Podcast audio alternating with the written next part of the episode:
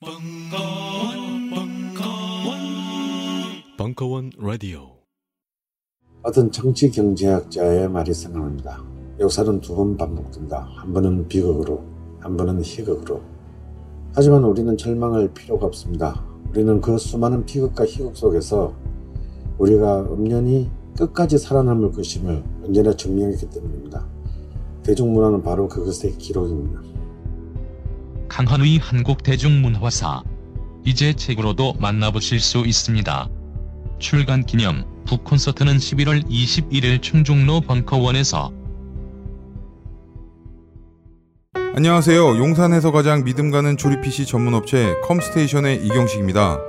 당장이라도 사용하고 있는 컴퓨터를 들어다 던지고 싶을 때 그럴 때를 대비해 저희 컴스테이션이 용산 선인상가 21동 1층 130호에서 기다리고 있습니다. IT 강국에 걸맞게 믿을 만한 조립 PC 컴스테이션이 신뢰를 바탕으로 그 기회를 제공해 드리겠습니다. 궁금하신 점은 문의 주십시오. 011-892-5568번입니다. 우주 최강의 만족스러운 서비스를 제공해 드리는 저희 컴스테이션이 늘 기다리고 있겠습니다. 딴지스에게 F1 같은 존재 컴스테이션은 조용한 형제들과 함께합니다.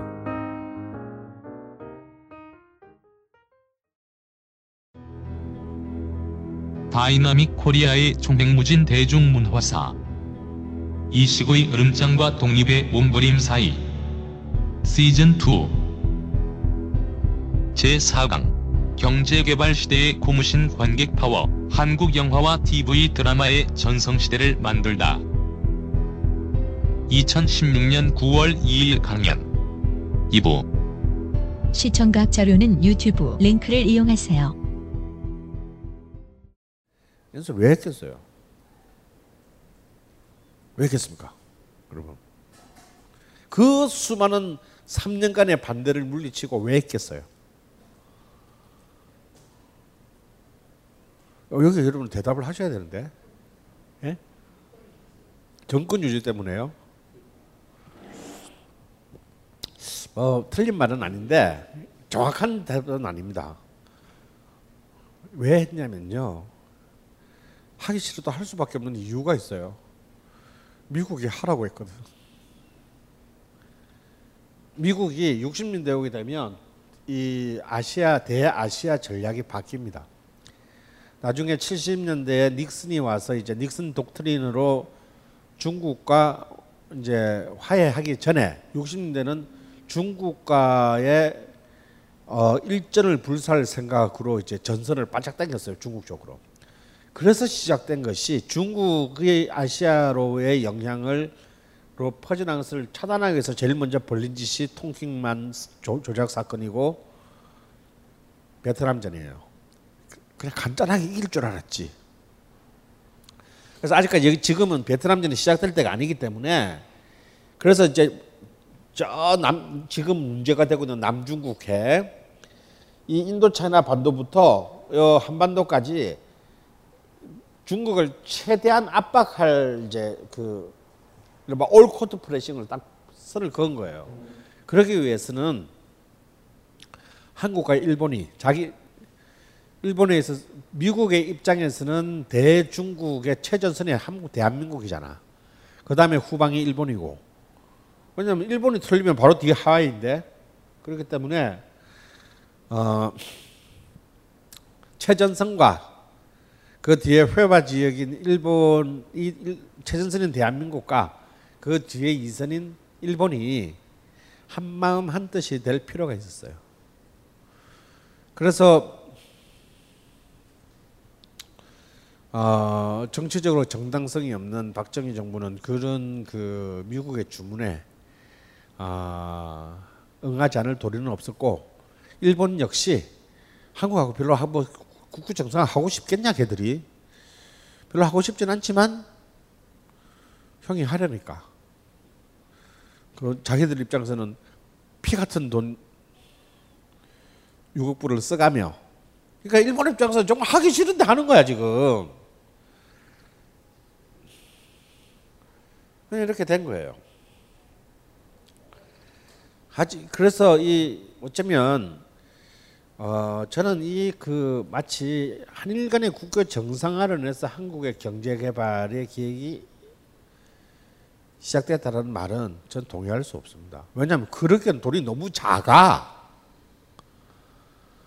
아니 박정희가 무슨 예수님이란 말이야? 3억 달러 가지고 그렇게 뻥튀기 하게? 어? 오병이어도 아니고.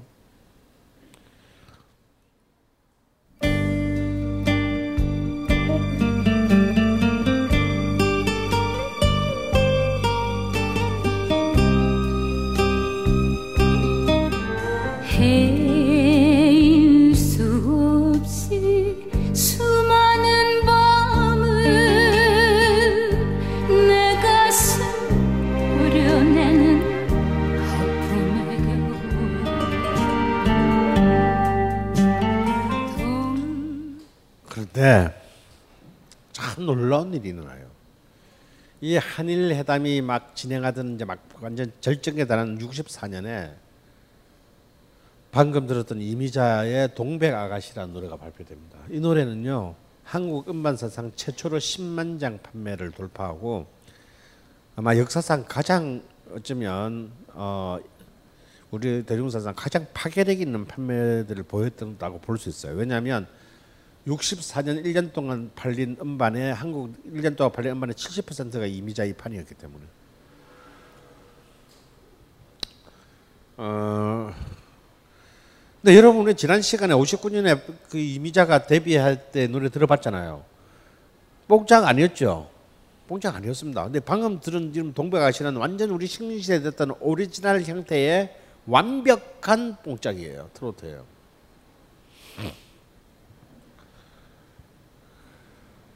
그럼 놀랍지 않습니까?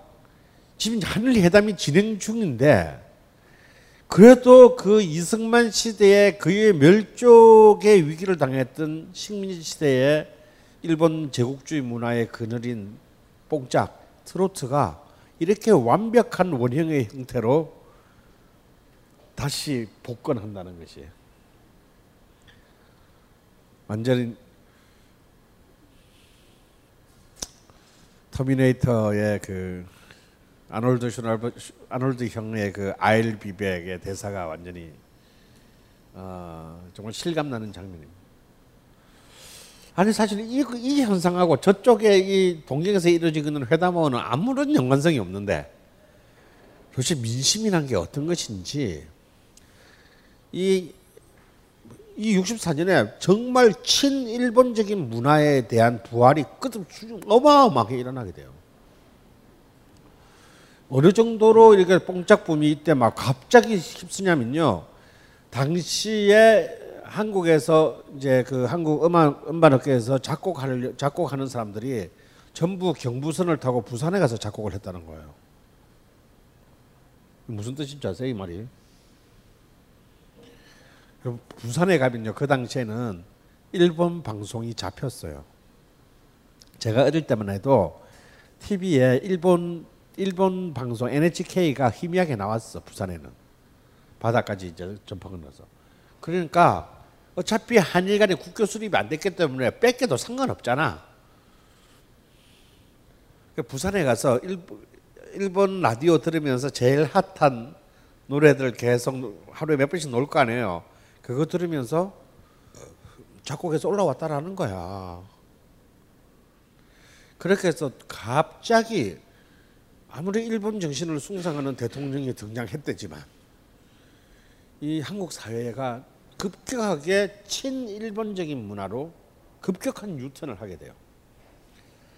그리고 그 해에 최고의 흥행작이 하나 터지게 되는데 영화에서는 그 이 동백 아가씨 시대에 바로 이제 그 유명한 맨발의 청춘입니다. 신성일과 음영란을 결국 이제 실제 부부로 만든 영화이기도 하죠. 이 영화의 흥행이 끝난 그해 11월 달에 이 두 사람은 결혼합니다. 근데 지금 봐도요. 이 영화는 아, 정말 한국 청춘 영화의 글자예요.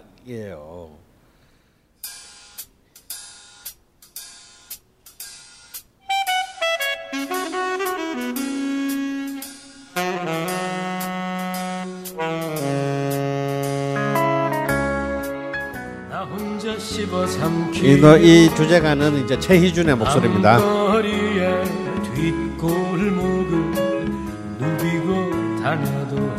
자 아주 외교관의 딸인 부잣집 상주사의 아가씨와 뒷골목 양아치인 신성일의 사랑 얘기. 거리에 이게 이제 영화의 마지막 장면인데 둘이서 이제 음독 자살합니다.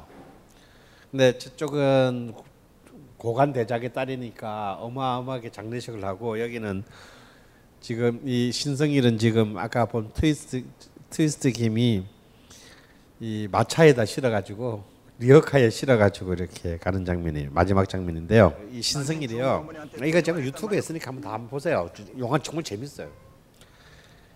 그러니까 이제 서로가 서로가 자기의 문화권에 데리고 다니는 거야. 그러니까 이제 음영란은 막 오케스트라 연주회 이런데 이제 신성이를 데리고 가요. 신성은 뭐 계속 졸지. 그래서 이제 신성일이는 또 엄앵란을 자기들이 노는 이제 이런 클럽에 데리고 가는 거야. 거기서 트위스트 씬이 있는데 여기서 아까 이런 봤던 이제 트위스트 김이 이 영화로 데뷔를 합니다. 본래 춤을 너무 잘 춰가지고 이 장면에 단역으로 데뷔를 해가지고 이제 어 그들이 유명한 영화 배우가 됐는데 어 거기서 트위스트를 기가 막히게 쳐요.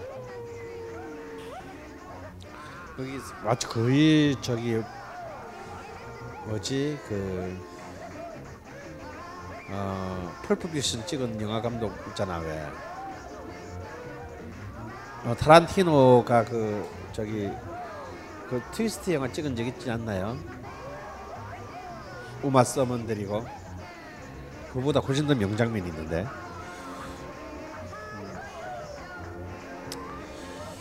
그런데 문제 제가 이 영화를 보여드리는 이유는요 이 청춘 영화가 그 당시에 성공했다는 것도 중요하지만 이 영화를 한국 영화사의 걸작으로 꼽히는 좀 문제가 있는 것이 이 영화가 그 당시 일본 영화를 그대로 뺏겼다는 사실이야. 어. 물론 기본적인 구조는 로미오와 줄리엣이죠. 하지만 이제 이 밑, 밑바닥 출신의 남자와 이제 이 상류 사회 집안의 여자에서의 비련으로 끝나는 이 스토리가 그 당시 그래서 둘이서 공, 은독 자살하는 이 얘기가 어, 바로 그 직전에 일본에서 엄청나게 터진 드라마였어요. 그래서 사실은 이 영화가 이 영화의 성공을 우리가 기뻐하기에는 어, 좀 이릅니다. 그러니까 이런 많은 어떤 이 문화적인 부분에서 그 일본의 영향력들이 굉장히 이제 현실적으로 다시금 이제는 뭐 우리가 일본의 식민지도 아님에도 불구하고 문화적으로 그 일본의 영향력들이 굉장히 그 강해지는 어떤 그런 이제 것을 바로 64년에 볼 수 있는 거죠.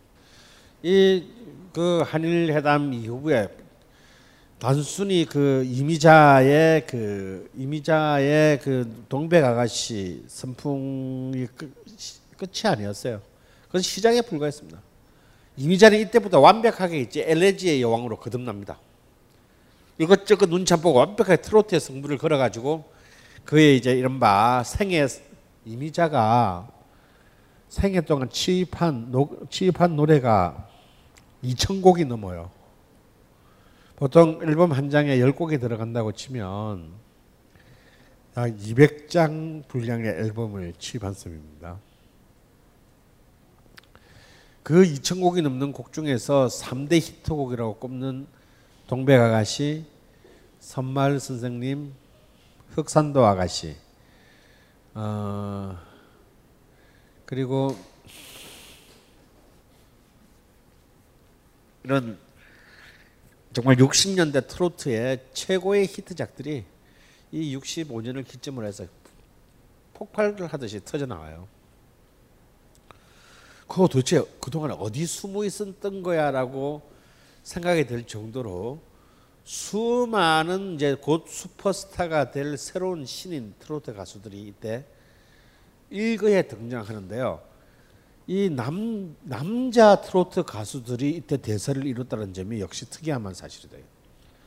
그 불은 이미자가 붙였지만 이 트로트의 대세몰이를 한 것은 이른바 남성 트로트 트로이카라고 불리던 남진, 나훈아, 배호의 등장이 이때 시작됩니다. 아, 이들은 다 66년, 67년에 데뷔를 하는데 뭐 배우는 조금 먼저 했고요. 64년에 했고 나훈아를 제외하면 남진 나훈아는 아예 처음부터 오로지 이 사람은 트로트에서 뼈를 묻은 사람이고 남진은요 최희준처럼 미국 스타일의 팝 음악을 불러서 데뷔한 사람이에요. 그리고 여러분 배호 배호를 모르시는 분이 있을 수 있어. 배호가 누군지 모른다. 배호가 누군지 알아요? 사실 배호는 정말 배우는 71년에 그 신장염으로 사망합니다. 27살에 죽어요. 근데 우리가 듣고 있는 그 배우가 다 22, 23, 24살의 목소리야. 믿을 수가 있나 이걸? 근데 그가 배우가 죽었을 때 27살이었어요. 뭐 우리나라 28살. 근데 이 배호는 본래 트로트 가수가 아니고 재즈 드러머였습니다. 여기 종로 3가에 있는 종로 2가 쪽인가 있는 천지 천지 클럽에 그 아직도 있어요. 천지 클럽. 재즈 드러머였어요. 그런데 이들이 전부 트로트로 다 바꾼다. 왜? 트로트가 됐으니까.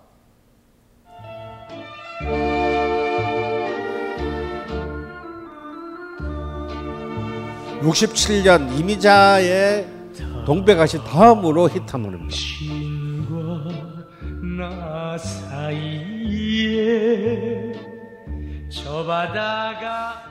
음, 제 아버지의 18번이기도 하죠. 이별 많은 완 전 30년대의 트로트의 구성입니다.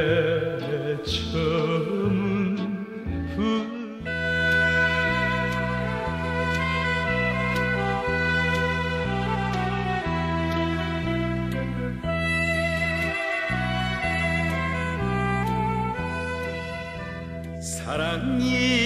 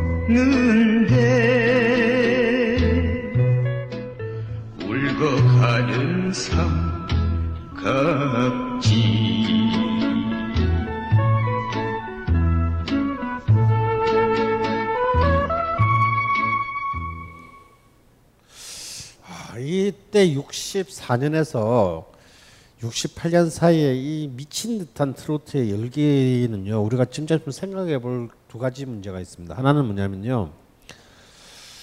아, 도대체 왜 아, 이미자가 불을 당겼지만 결국 이 판을 키운 거는 남자들 남자 가수들이었단 말이죠. 남자 가수였다는 얘기는 이 당시에 주력 소비자층이 여자였다는 사실을 말합니다. 그러니까 이제 이들의 이제 드디어 오빠들이 이제 등장한 거죠. 이 한국 최초의 오빠 부대는 바로 도시에 온 10대, 20대 초반의 시골 출신의 여성 노동자들이 한국 최초의 오빠 부대를 만들어요. 그 당시에는 오빠 부대라는 말은 없었고 당시 언론에서는 어, 기, 기성 부대라고 있어요. 기성 부대. 기할 기자의 소리 성자. 깍뭐 이런 소리 낸다고. 그러니까 이제 이때 여러분들 그 그 이 팬심 이 이때 한국의 최초 팬클럽 시대가 이제 시작되는데 이들에 의한 팬클럽의 그 열광은요 여러분 상상을 초월합니다. 어, 이 당시에는 이제 그 지금처럼 콘서트 문화는 아니고 리사이틀이라는 문화가 이제 만들어져요. 그러니까 일종의 약간 쇼단 같은 거죠. 어떤 한 명의 어떤 개인 독집보다는 여러 명이서 올려서 가는 건데 아무래도 이제 결국 조용필은 맨 뒤에 나온다라는 말이 나왔듯이 최고의 스타들은 이제 맨 뒤에 나오는 거지. 그럼 예를 들어서 오늘 남진이 국도극장에서 리사이틀을 했어. 그러면 그 다음 주에 무슨 일이 있어도 나훈아가 거기서 해야 돼. 어. 팬들이 그보다 더 막강한 동원력을 보여주는 것을 스스로가 증명하지 않으면 잠을 못 자. 어. 그래서 정말 이 남진 나훈아의 라이벌 대결은 좀 상상을 초월했어요 이때부터. 그래서 이제 급기야는 이제 이른바 이른바 무대 위 칼부림 사건으로까지 이- 이제 번, 72년도에 이제 번져갔지만 그건 좀 한참 뒤의 얘기고. 그러니까 이제 남진의 팬을 자처한 약간 정신이 이상한 남, 사람이 아침에 남진한테 전화를 합니다. 오늘 나훈아의 리사이틀 장에서 나훈아를 작사를 내버리겠다고. 남진은 뭐 이런 미친 놈을 다 만나고 끌었는데 실제로 이 새끼가 그날 저녁에 있는 지금 세종문화회관 자리에 있던 그 당시 서울시 시립 극장에서 나우, 무대 위에 나오나 노래 부르는데 올라와서 칼로 이렇게 나오나 얼굴을 난자하는 사건이 일어나게 되죠. 그래서 또 남진이 아침에 알았는데 알려주지 않았다 이래가지고 뭐 나쁜 새끼다 뭐부터 시작해가지고 남진 측에서는 아니 설마 진짜 그럴 줄 누가 알았겠냐 뭐 그런 내 팬이 아니다 뭐 해가지고 또 그걸로 아주 얘기가 아주 그냥 한 한 몇 달 갑니다. 어 이 이때 이 60년대 형성된 한국 최초의 여성 노동자 팬덤이 왜 트로트를 선택했을까라는 점이에요. 이해는 할 수 있어요. 왜 이들은 대학을 간 사람들이 아니기 때문에 이른바 미국 스타일의 팝 스타일의 음악들에 대해서는 자기들은 익숙하지 않습니다. 그리고 이제 자신이 시골에서부터 자기 부모로부터 오랫동안 들어왔던 옛날 남인수 이난영 시대 때부터 들어왔던 이 트로트가 이제 자기의 세대의 어, 문법이 될 수 있다라는 것이고 동시에 그것은 은연 중에 이른바 취향의 전선을 같은 여성 내 계급에서 나누게 나눈 것일 수도 있어요. 그래, 씨발 니들은 니들은 미국 초콜릿이라 빨아라. 나는 우리는 우리는 뽕짝을 우리의 문화로 하겠다라는. 그래서 이 가- 동일 세대 안에서의 어, 자신의 문화의 음, 무- 문화적인 언어를 어, 이른바 미국식 언어와 일본식 언어로 나뉘게 되는 이런 분리가 60년대에 일어난다라는 거예요. 두 번째 우리가 주목해야 될 것은 바로 이런 여성 팬들의 그 열광 때문에 한국의 음반 산업 자본이 형성된다라는 거예요. 이때만 하더라도 음반 산업화는 있었죠.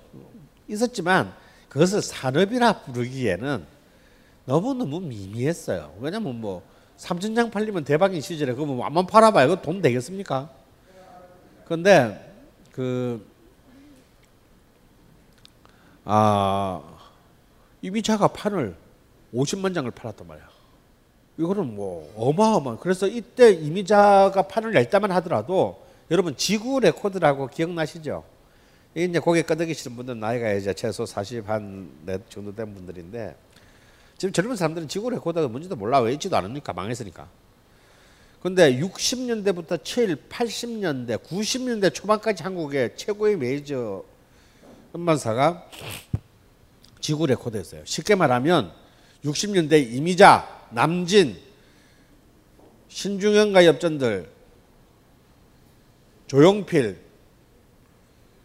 그리고 김종서까지 지구예요. 그 지구 레코드가 어떻게 해서 메이저가 되느냐면 동백 아가씨 팔아가지고 메이저가 됩니다. 그래서 이제 남진을 이렇게 두 번째 스타로 크게 키우게 되는 거죠. 근데 그 트로트의 붐 때문에 한국의 음반사들이 어떤 하나의 산업적 규모를 가지게 됐다는 거. 그래서 이제 이른바 그 이 라이벌 회사가 생겨요. 오아시스라는 어, 손진석 사장이 있는 오아시스라는 지구의 라이벌 회사가 생겨서 한국에도 이제 드디어 라이벌 레이블의 라이벌전이 이 60년대 처음으로 펼쳐집니다. 이제 식민 시대 때에 이제 그 OK 레코드와 태평 레코드의 이제 60년대 버전이 이제 지구 대 오아시스다예요.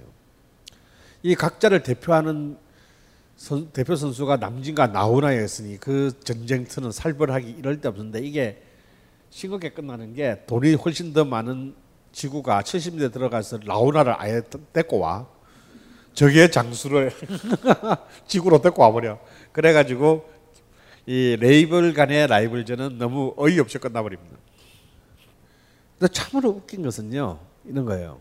미디어는 미디어는 미팔군식의 문화들이 다 장악하는데 실제로 패티김이나 최희준의 음반은 많이 팔리지 않았어요. 예? 이미자나 남진 나오나는 TV에서는 얼굴을 보기 힘든데 정작 음반 시장은 이 고무신 관객들에 의한 어, 이들이 장악하고 있었습니다. 이 미묘한 어떤 이 그 뭐랄까 이인삼각 경기는 정말 이 60년대에 참으로 보기 보기 참 희한한 어떤 그런 어떤 풍경이라고 할 수 있어요. 근데 여기서 박정희 정부가 이상한 행보를 합니다. 갑자기 66년 초에 66년 이제 그 이제 한일 회담으로 이제 완전히 개, 나라가 개판이 됐을 때 박정희에서도 그렇게 좋아했다는 이미자의 동백 아가씨를 금지시켜요. 갑자기 외색 가요 파문을 일으키면서 이때 이제 이미자의 선말 선생님이 일본 엔카인 다와라 보시겐바를 표절했다라는 것으로 얘기가 시작돼 가지고 비슷해요 비슷하기는. 우리가 어찌 아, 지는 씨발 일본한테 별걸 다 대줬으면서 우리가 어찌 일본 걸 표절하면 살 수 있겠냐 해서 전부 다이 이 표절한 거 표절한 거 많았거든 실제로 그다음에 표절이 아니더라도 창법이 일본스러운 거 그럼 뽕짝 다 걸리는 거잖아 말도 안 되는 거죠 그래가지고 이미자의 모든 동백 아가씨부터 제해서 소급해가지고 전부 다 금지시켜요. 이게 이른바 이제 이른바 외색가요 파동인데 이건 왜 그런 말도 안 되는 조치가 나왔냐? 너무 이제 자신들이 친일로 몰려간다라는 어떤 여론이 형성되면서 이것을 이 친일 친일의 딱지로부터 벗어나기 위한 희생양을 트로트로 삼은 거예요. 이게 말이 되냐? 나는, 나는 밥 주는 거는 왜? 그래 놓고 또 이미자를 또 청와대로 불러서 동백 아가씨를 부르게 해. 뭐 하는 짓이야, 이건 도대체? 그래서 이거는 해프닝 아닌 해프닝인데요. 덕분에 이때 금지된 곡들은요, 87년 우리 시민항쟁이 일어날 때까지 금지로 묶이게 됩니다. 그러니까 20년간 금지되는 거야. 어? 자, 참 진짜 정말 되는 것도 없고 안 되는 것도 없는 나라예요. 정말 dynamic Korea다 진짜. 그러니까 최고 권력자의 한순간의 기분 때문에 우르르 그냥 이쪽은 또 그 학살이 됐는데 그럼에도 이런 외색가요 그 금지 조치에도 불구하고 이미 트로트는 너무 막강한 대, 대세를 이루고 아까 말한 60년대 신규로 형성된 여성 노동자층이라는 막강한 그 아성에다가 식민지 트로트 시대의 향수를 갖고 있었던 식민지 세대 출신들 어른 남자 어른들 이제, 기, 이제 쉽게 말하면 기성 보수 세대죠. 이들 세대까지를 이미 이제 60년대에 자기의 편으로 안았기 때문에 뭐 이런 말도 안 되는 이렇게 조치를 가지고 트로트에 불을 끈다는 것 자체는 불가능했어요. 그 트로트 트로트는 정말 죽을 듯 죽을 듯 죽지 않는 불사조와 같은 어, 한국 대중문화의 참 보기 드문 거예요. 보통의 문화라는 거는 한번 생각해 50년대 때 만보 한번 생각해 보세요. 그때 만보 우리 지난 지지난 시간에 봤잖아요. 그때는 전국을 뒤, 뒤덮고 영원 무결할 줄 알았어. 그런데 60년대가 되면서 만보 문제 뭐 그런 거 있었는데 없어진단 말이야. 근데 트로트는요 30년대 확 한반도로 만주까지를 뒤흔들었잖아요. 그러다가 해방되면서 죽었어. 60년대 박정희 시대 다시 살아나. 그또 죽었어. 또 죽었 이제 곧 이제 시작되는 이제 통기 새로운 청년시 청년 문화가 등장하면서 등장하면서 죽어. 또 죽었다가 또 박정희에서 다시 부활해. 청년 문화를 탄압하면서 다시 트로트를 복근시켜요. 그게 이제 조용필의 돌아와요 부산항에야. 그렇게 해서 또 전두환 시대 와서 이제 또 10대 이제 이른바 여고생 문화가 이제 들어오면서 또 트로트 완전 죽거든. 그때 진짜 트로트 죽, 죽었다고 생각했어요. 그 그때 진짜 트로트 가수가 없었어. 그때 트로트 80년대 트로트라고 하는 것은 막 어, 주현미의 쌍쌍 파티, 김연자의 노래의 꽃다발 뭐 이런 말도 안 되는 쓰레기 그 저기 트로트 그 뭐야 그 메들리 이런 거 말고는 트로트라는 그 장르가 거의 다 죽어버려. 요 가수가 안 나와. 야 이제는 트로트 죽었지 라고 싶었는데 노태우 정권이 들어오면서 갑자기 KBS가 무슨 운동을 벌냐면 전통 가요 운동을 벌여요. 갑자기 트로트가 전통 가요가 돼. 어. 그래가지고 전부 너무 지금 우리의 문화가 10대 일방적이므로 어른들을 위한 뿌리 우리의 문화적 뿌리를 갖고 있는 전, 전통 문화의 시간을 늘리라는 편성을 지시합니다. 그래가지고 갑자기 트로트가 다시 부활하면서 새로운 스타를 하나 만들죠. 바로 주현미예요. 이렇게 해서 또 거의 이제는 죽었지라고 생각했는데 또 트로트가 80대 말 90대 초에 부활합니다. 그러다가 이제 서태지와 아이들 나오고 또 이러면서 이제 또 트로트도 싹 다 죽어. 그래서 이제는 이제 끝났다 싶었는데 아직도 좀더 듣고 봐야 될 것 같아요. 정말 질기디 질긴 목숨이에요. 그러니까 죽었다 생각하면 다시 이제 어, 등장 새롭게 부활해서 살아오는 이 트로트의 끈질긴 생명력입니다. 자, 아, 예, 제가 뭐 그냥 쭉 뭐 여러분 읽을 필요는 없고요. 이, 이게 쭉 뭐냐면 우리가 해방되고 난 뒤에도 우리나라의 문화에 대해서 권력이 어떤 이른바 검열이라든가 탄압의 역사를 갖고 있었나를 쭉그한 겁니다. 여러분 우리가 이제 그 박정희 시대 때 박정희 시대 오면은 아까도 제가 말씀드렸죠 절 처음에 제일 먼저 미디어를 통, 통제한다고. 박정희는 아주 굉장히 그 식민 시대 총독보다도 더 노골적이었어요. 어느 정도냐면요. 어, 신문 기자 등록제를 실시합니다. 이게 무슨 얘기냐면요. 신문 기자라는 거, 신문사라는 거는 그냥 사설로 만들고 쥐가 고용하면 신문사 기자잖아. 안 돼. 정부가 신문 기자증을 발급을 해요. 그걸 갖고 있는 사람만 기자 행위를 할 수 있어.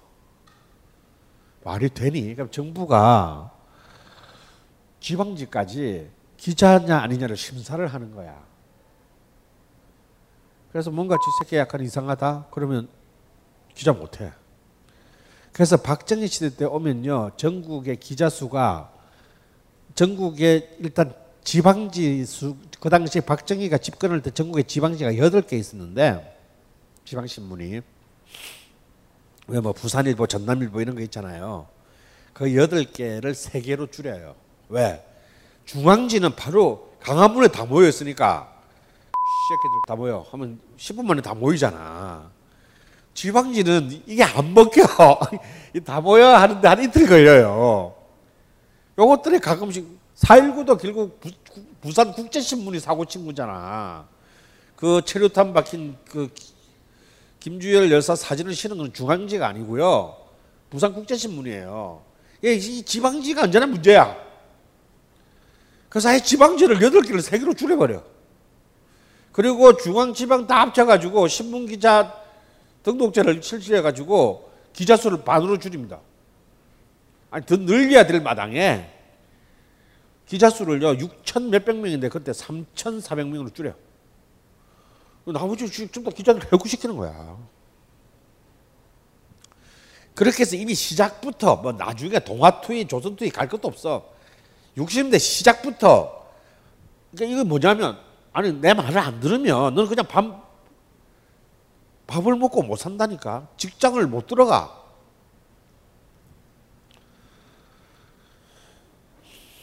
이렇게 통제를 합니다.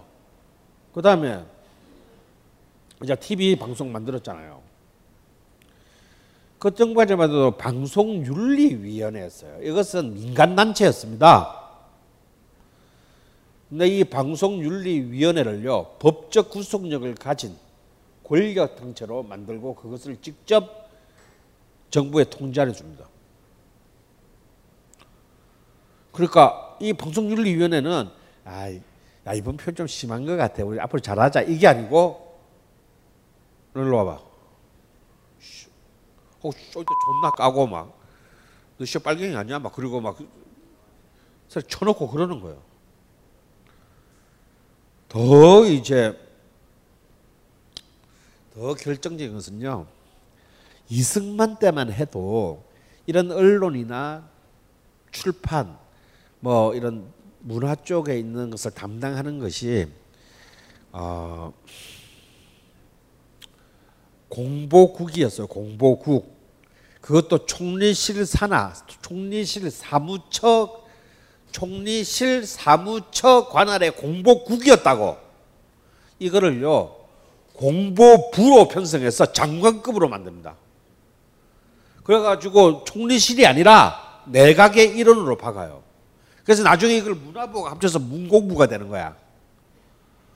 그러니까 박정희가 얼마나 언론 표현의 자유 이것을 이것을 장악하는 것을 정책적으로 얼마나 중요하게 생각했냐는 이것을 알고 있는 아니 그 심한 어, 극심한 이승만 시대 때만 하더라도 총리실 사무처 관할 부서 요만한 부서를 내각의 부서로 하나를 만들어 버린다니까 부로 만들어 버렸어요.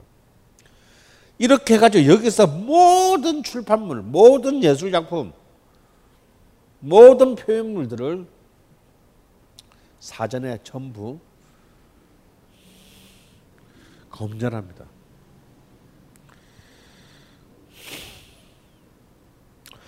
정말 웃기는 일이 많았어요. 그 여러분 지난 시간 마지막에 봤던 오발탄 있잖아. 가자 그거 가자. 그걸 있잖아 상령 중에 상령 금지 처분을 받습니다. 상령하고 있는데 야 어디로 가자는 거야 새끼야. 그 상령 중에 금지가 돼.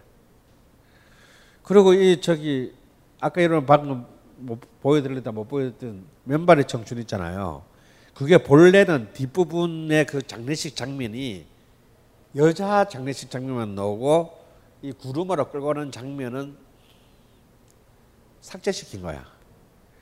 너무 계급 간의 위화감을 조성한다. 그러니까 요즘 세상에 씨발 장례를 이렇게 구루마에다 하는 경우가 어딘지 아무리 못 살아도 그래서 삭제를 했어요. 근데 있잖아 그거는 어떻게 박정희랑 손이 닿는 이 영화 제작자 쪽에서 무슨 친척이 박정희랑 손이 닿나 봐. 박정희가 직접 이 영화를 봤대요. 보고 야 도로 붙여 그래서 붙였다는 거 아니야.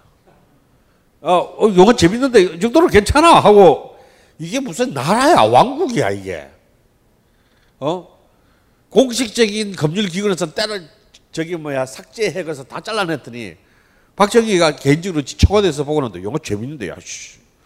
야, 야 붙여도 돼. 마치 스심 쓰듯이. 그래서 도로 다시 붙여서 극장에 나갔다는 거 아니에요. 장난해 지금. 아 이거 장난이 장난이 아닌 것이요. 바로 이제 그5.16 쿠데타 직후에 그 진보적인 신문이었던 민족일보를 폐간시킵니다. 근데 민족일보는 특히 이제 이 평화통일에 대한 얘기들을 굉장히 많이 다룬 신문인데 폐간시키고 그 사장인 조영수를 바로 사형 집행해요. 그러니까 그 박정희가 그 그런 이제 굉장히 어떤 그 제반 민주 세력에 대해서 폭력적인 어떤 그 통치를 한 거는 유신 시대 이후다라고 생각하기 쉽지만 그렇지 않아요. 대통령도 되기 전에 이미 피를 묻히고 시작해. 그리고 어, 그5.16 쿠데타를 일으키자마자 박정희가 폐간시킨 정기 간행문이 무려 1200 종이 넘어요.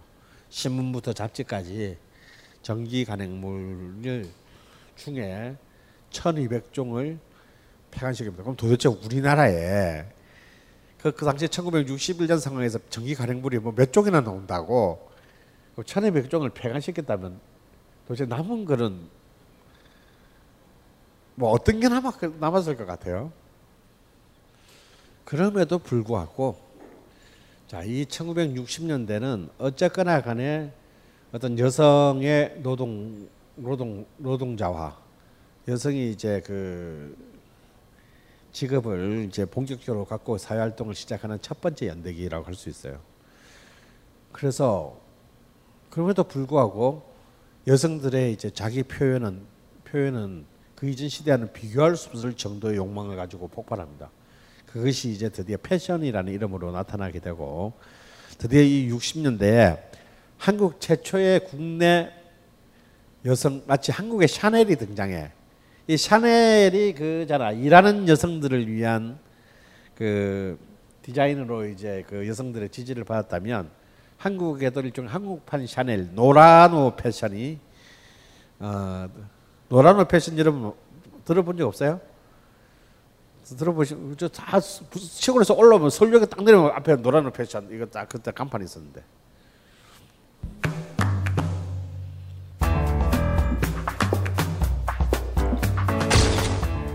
입고 노래하는 그 모습은 우리 젊은 여자들한테는 아주 환상이었죠. 윤복희예요. 뭐 망조다. 소위 말하는 정숙한 여성의 이미지와는 전혀 거리가 있는 하지만 아, 민족 반역자라잖아 미니스커트가. 어, 하지만 이 60년대에서 70년대 넘어가는 이 시대에 역시 대중문화를 이끄는 가장 중요한 매체는 역시 영화였습니다. 음, 결국 이제 이 60년대는 한국 영화의 최전성기예요. 그리고 70년대는 이제 드디어 TV로 이것이 이제 넘어가면서 영화가 몰락하죠. 69년에 한국 영화의 일전 제작 편수는 250편이 넘었습니다. 지금 우리나라가 뭐 영화 잘 나가고 있는데 한국 영화 1년에 한 60편밖에 못, 못 만들거든요. 근데 69년에 우리가 1년에 250편을 개봉했으니까 정말 무지막지한 그 시대였죠. 어, 그러니까 그 당시에 그 여성들 한국인 평균 1년 영화 관람수가 4.5편이었기 때문에 지금보다 훨씬 높아요. 영화관에 가는 비율이. 근데 이제 이 한국 영화는 제가 지난 시간에 잠깐 얘기했던 대로 63년에 박정희 아주 야비하게 수입이 커터제라는 것을 도입하는 바람에 일단 구미에 맞는 정권의 구미에 맞는 영화 둘 중에 하나다. 예술 영화이거나 방공 영화이거나. 그러니까 하여튼 현실을 담는 영화는 안 돼. 뭔가 기정, 기성 권력에 저항하는 영화 절대 안 돼.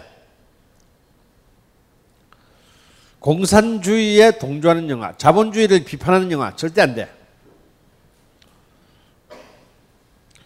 그래서 이제 그 돌아 그 이만희 감독 같은 사람은 돌아오지 않는 해병 같은 방공 영화 그걸 20 몇만 명이나는 23만 명인가라는 어마어마한 흥행에 성공시켜 가지고 방공 영화로도 떼돈을 벌고 수익 커트제까지 받을 수 있다는 걸 보여줬죠. 그래서 막 그때부터 온갖 군, 이 방공 영화들이 많이 만들어지는데 근데 이만희는 정말 천재였어요. 이만희 감독은 여러분 알다시피 아, 아 요새 왜 이렇게 뭐가 이렇게 기억이 안 나냐. 그 왜 저기 이번에 애 나온 그저 중국 배우 누구냐? 어, 아 만추. 어.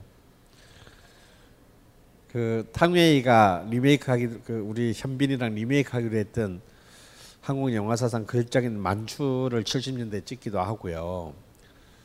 그리고 이제 제가 너무 좋아했던 배우인 이혜영의 아버지이기도 하지. 아, 이 사람이 정말 대단한 사람인 게 65년에 7인의 여포로라는 영화를 찍는데 이걸로 방공법 위반으로 끌려서 뒤지게 맞아요. 이 7인의 여포로가 뭐냐면 6.25 때 민간인 이제 민간인 여자 일곱 명이 포로로 잡히는 거야. 근데 중공군이 얘들을 겁탈을 하려고 해. 그래서 인민군이 인민군 장교가 겁탈당하는 같은 동족 여자를 살리기 위해서 그 중공군을 쏴 죽이고 물론 잘생긴 배우가 그래서 어쩔 수 없이 얘, 이 여자들을 같이 탈출해 가지고 이제 남쪽으로 기순하는 그런 영화예요. 아무 문제가 없어. 근데 문제는 뭐냐면 이 장교를 너무 멋있게 그렸다라는 거야. 상대적으로 같은 포로인 남쪽의 국방군을 너무 찌질하게 그리고 아니 당연하지 포로 주제에 뭐 어떻게 멋있게 그릴 수가 있어. 근데 이 인민군 장교를 너무 폼나게 그린 거야. 그러면서 막 그 여자들끼리 뭐, 아, 뭐 너무 잘생겼다 뭐뭐 이렇게 대사들부터가 굉장히 오그라지게 하게 어 여자라면 장교님의 품을 피하지 못할 것 같아요. 뭐 이런 이런 대사들이 있어. 그러니까 지금 보면 진짜 코미디인데, 근데 나는 이만희라는 사람 대단해. 이 와중에도 그 와중에도 어떻게든 이 사람이 무슨 뭐 좌익이나 이런 사람은 아니지만 북한이나 북한이나 남한이나 결국 따지고 보면 다 그게 그거고 저기서도 훌륭한 저기서도 멋진 사람이 있을 수도 있고 여기서도 찌질한 사람이 있을 수 있단 말이야 사실 이런 정도의 수준에서 만든 건데 정말 자기 다른 다른 자기 나름으로는 머리를 잘 써서 만든 거야. 근데 우리나라의 검열가는 적어도 그보다 수준이 높았던 거지. 정말 끌려가가지고 개받은 개표듯이 맞아요. 그래 나와가지고 전부 다 잘리고 없어지고 완전히 인민군을 걸레로 만들어 놓고 인민군 장교를 걸레로 만들어 놓고 제목도 바뀌어 7인의 여포로가 뭐 7인의 뭐 여군인가 뭐 이거 바뀌어 가지고 흥행은 계속 뭐 물론 왕창 깨지고 이게 유명한 이제 7인의 여포로 방공법 사건입니다. 이까지는 그래도 이까지는 그래도 애교라고 쳐줄 수 있어요. 근데 이제 박정희가 이제 재선에 도전하는 67년 이 재선에서도 이제 윤보성과 붙는데 30만 표밖에 못 이겨요. 이 재선도 완전히 완전히 진짜 엉망 진짜 개판의 선거에서 간신히 이기는데 이때는요 사실은 이런 겁니다. 이제 이, 폭, 이 권력의 폭력이 고도화된다라는 것은 당하는 사람들이 내가 지금 차라리 때리면요 때리는 놈은 수가 낮은 놈이야. 여러분 우리 80년대를 생각해 보세요. 막 전두환 정권 이럴 때 막 억누르고 폭력 가면 오히려 시민들은 적이 분명하잖아. 그래서 씨발 진짜 막그 어, 정경 교체를 얘기할 수 있고 찢어 죽이자 전두환 뭐 이렇게 말할 수가 있어요. 근데 점점 지배가 교묘해지면 절대 안 때려. 이데올로기적으로 지배를 하는 거죠. 우리끼리 싸우게 만들어. 응? 이른바 이것이 이제 divide and rule, 분리 분리 통치라고 하는 겁니다. 그래서 사실 어떤 무슨 이런 검열 조치를 발표하는 것보다 박정희 정권이 점점 교묘해지는 게 뭐냐면 이런 거예요. 슬그머니 돈을 대주면서 국책 영화를 만들어. 이게 뭐냐면 이제 그 유명한 아름다운 팔도 강산이라는 영화야. 이거는 진짜 의도가 너무 뻔히 보이는 영화예요. 완전 건전 영화. 그게 뭐냐면 나이 많은 노부부 김희가 황정순이 전국 팔도에 있는 자기의 자녀들을 다 찾아가는데 그때마다 다 이제 조국 근대화, 뭐 울산 공장, 뭐 부산 조선소, 뭐 어? 울산 조선소, 부산 공장, 대구 공장 이런 주로 이렇게 공업이 발달한 곳에서 일하고 있는 자기 자식들을 돌아다니는 그런 내용의 영화를 만들어요. 그러니까 완전히 이제 지 스스로가 세금 가지고 자신의 치적을 하는데 놀랍게도요. 이 영화가 엄청나게 성공합니다. 이 영화가 성공을 해. 게다가 왜? 당시 영화 관객의 주류가 누구냐 말이야. 바로 그 공장에서 일하는 사람들이네. 그러니까 뭔가 자기도 이 지금 현재 한국 사회의 최전선의 주체라는 사실을 이 영화를 통해서 보상받고 싶은 거예요. 영화가 놀랍게도 그게 성공합니다.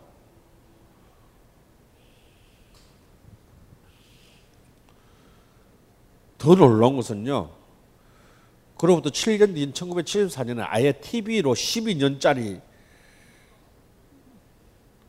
연속곡으로 만들어져요. 꽃피는 팔도광산이라는 이름으로. 근데 이 팔도광산도 그러니까 이제 전원을 일기 전에 노골적인 국책 드라마인데 이 드라마도 성공을 합니다. 이런 식으로 아예 자기들 이 주력 소비자층이 있는 데에서 이들 자신들 자신들의 그 메시지를 굉장히 우회적으로 반복적으로 무의식적으로 전달하는 그런 이제 컨텐츠를 이제 조종하고 장악하게 됐다는 거예요. 아 결국 이제 이 영, 한국 영화의 그 주류는 이제 결국 이 60년대 주류는 뭐겠어요? 이 고무신 관객들의 주류는 뭐죠? 멜로 드라마다 역시. 청춘 아까 그 맨발의 청춘 같은 청춘 영화도 있고 또 뭐 문예 영화도 있고 방공 영화도 있고 하지만 결국 다수를 이룬 것은 역시 남녀 간의 멜로 드라마인데 그 비주류 장르 중에서 우리가 주목할 만한 장르가 있는데 바로 이제 이때 액션 영화가 이제 출연한다라는 거예요. 물론 액션 영화는 주류 영화들이 20만 30만 찍을 때 4만 5만 명 정도 관객 들어오면은 대박이다고 할 정도로 규모는 작았어요. 하지만 이 액션 영화의 전통이 결국 나중에 나중에 20세기 왜냐면 액션 영화가 영화 영화는 다찌마리 다찌마리다라는 이 다찌마리가 뭐냐면 이제 액션 영화를 말하는 거거든요. 이 다찌마리가 왜 영화사에서 중요하냐면 이 폭력신을 찍으면서 영화 미학이 발전합니다. 그러니까 미국도 그렇고 세계 영화사에서는 영화의 테크닉들은 결국은 이제 이런 폭력신에서 왜냐하면 이 애정신에서는 사랑하는 데서는 별로 서는 어떤 영화적 기쁨이라는 게 없거든. 근데 이제 이런 단체 폭력 뭐 이런 것은 굉장히 정교한 테크닉이 필요해요. 그래서 사실은 나중에 한국 영화가 한국 영화의 문법이 내적으로 발, 나중에 발전하는데 큰 그 자양분이 되는데요. 이때 이제 한 60대 한국의 액션 영화 붐을 이끈 사람은 어릴 때부터 액션 영화에 대한 꿈을 가지고 자랐던 정창화 감독입니다. 이 정창화 감독이 왜 중요하냐면 이 사람은 액션 영화에 대한 일종 신봉자였고 이 사람에 의해서 이제 장동희와 박노식이라는 한국에서도 이제 액션 전문 주연 배우들이 음, 자리를 잡을 수 있게 돼요. 그리고 또 더 중요한 것은 이 장, 정창화 감독의 조감독으로서 나중에 한국 영화를 이끌게 되는 임건택 감독이 바로 정창화 감독의 조감독이에요. 그래서 임건택 감독의 초기 작은 전부 액션 영화예요. 어, 그리고 세 번째로 이 정창화 감독은 60년대 이제 액션 영화의 본고장이었던 홍콩에 수출된 1호 감독이에요. 그래서 이 아시아 그 70, 나중에 70년대 이 전 세계로 뻗쳐나가게 될 아시아 액션 영화의 어쩌면 그 뿌리를 그 인프라를 어, 교두보를 만든 사람입니다. 비록 장동희와 박노식은 세계적인 스타가 되지는 못했지만 이제 이 60년대의 왕우에서 70대 초반에 이- 리 샤오룡 이- 이소룡이 이르게 되면 이제 이 액션 영화는 당시 동북 아시아 최고의 컨텐츠가 돼요. 그리고 이제 이 홍콩 영화가 세계 시장에 나가는 첫 번째 첫 번째 백인들이 동양 영화를 보면서 대중적으로 악화가 놀랐던 그첫 번째 인물은 리샤오룡이에요. 이소룡이에요. 물론 깐느 영화제에서는 일본의 뭐 어, 구로자와 아키라라든가 어, 뭐 이런 이런 바 예술 지상주의자 감독들의 영화가 깐느 영화제에서 이미 50대 말 60대 초에 휩쓸었지만 그건 뭐 그냥 영화제의 선수들의 얘기고 대중들에게서 처음으로 아시아 영화는 이소룡에 의해서 처음 눈을 뜨게 되거든요. 그리고 그 이소룡이 한국의 70년대 초반에 한국의 이, 이 세대들에게 끼친 영향은 정말 이루 말할 수가 없어요. 오늘 마지막 시- 영화로 이소룡의 데뷔작 정무문의 명장면을 한번 어, 보는 것으로 하겠습니다. 有点东西还给他。 이른바 도장 깨기죠, 도장 깨기.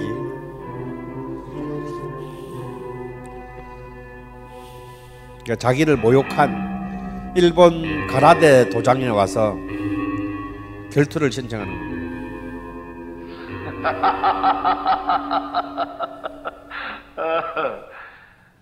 아 여기 여기 마저 하고 보시는 것 같아요.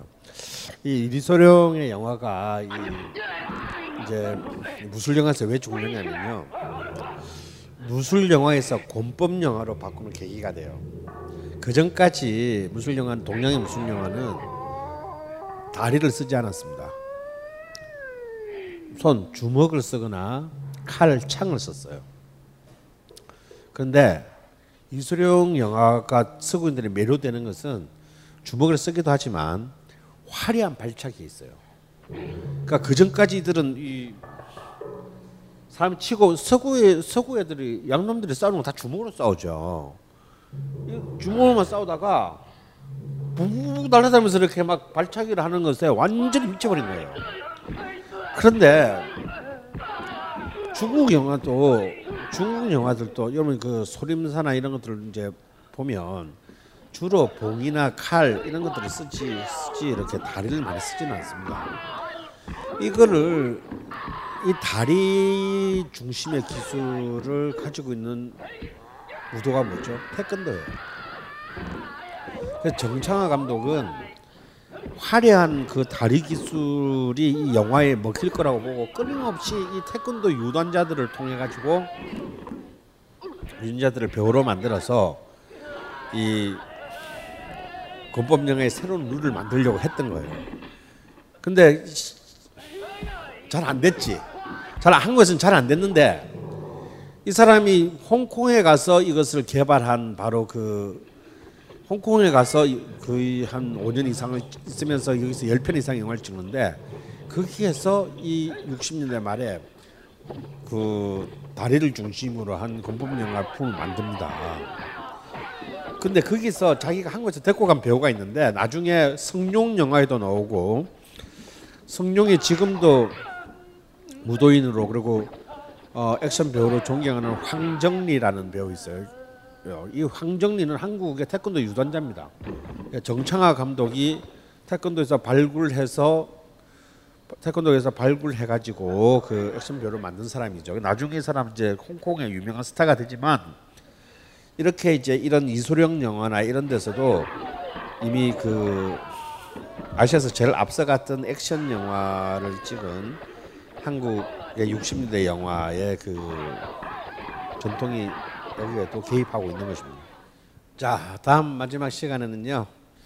이제 70년대, 60년대 말에서 70년대로 넘어가면서 어떻게 이제 새로운 문화적 세대, 새로운 문화적 창조의 세대가 등장하는지 그리고 바로 그 청년 문화 세대라고 불리는 그 세대가 마지막으로 어떻게 이제 유신 정부랑 처절, 처절한 아, 갈등을 형성하고 또 유신 정권은 소멸해 가는지 그리고 그 과정을 통해서 어, 한국의 대중문화는 어떤 또 그 창조적인 영감들을 어, 탄생시키는지를 알아보면서 이제 시즌 2를 마치도록 하겠습니다. 감사합니다.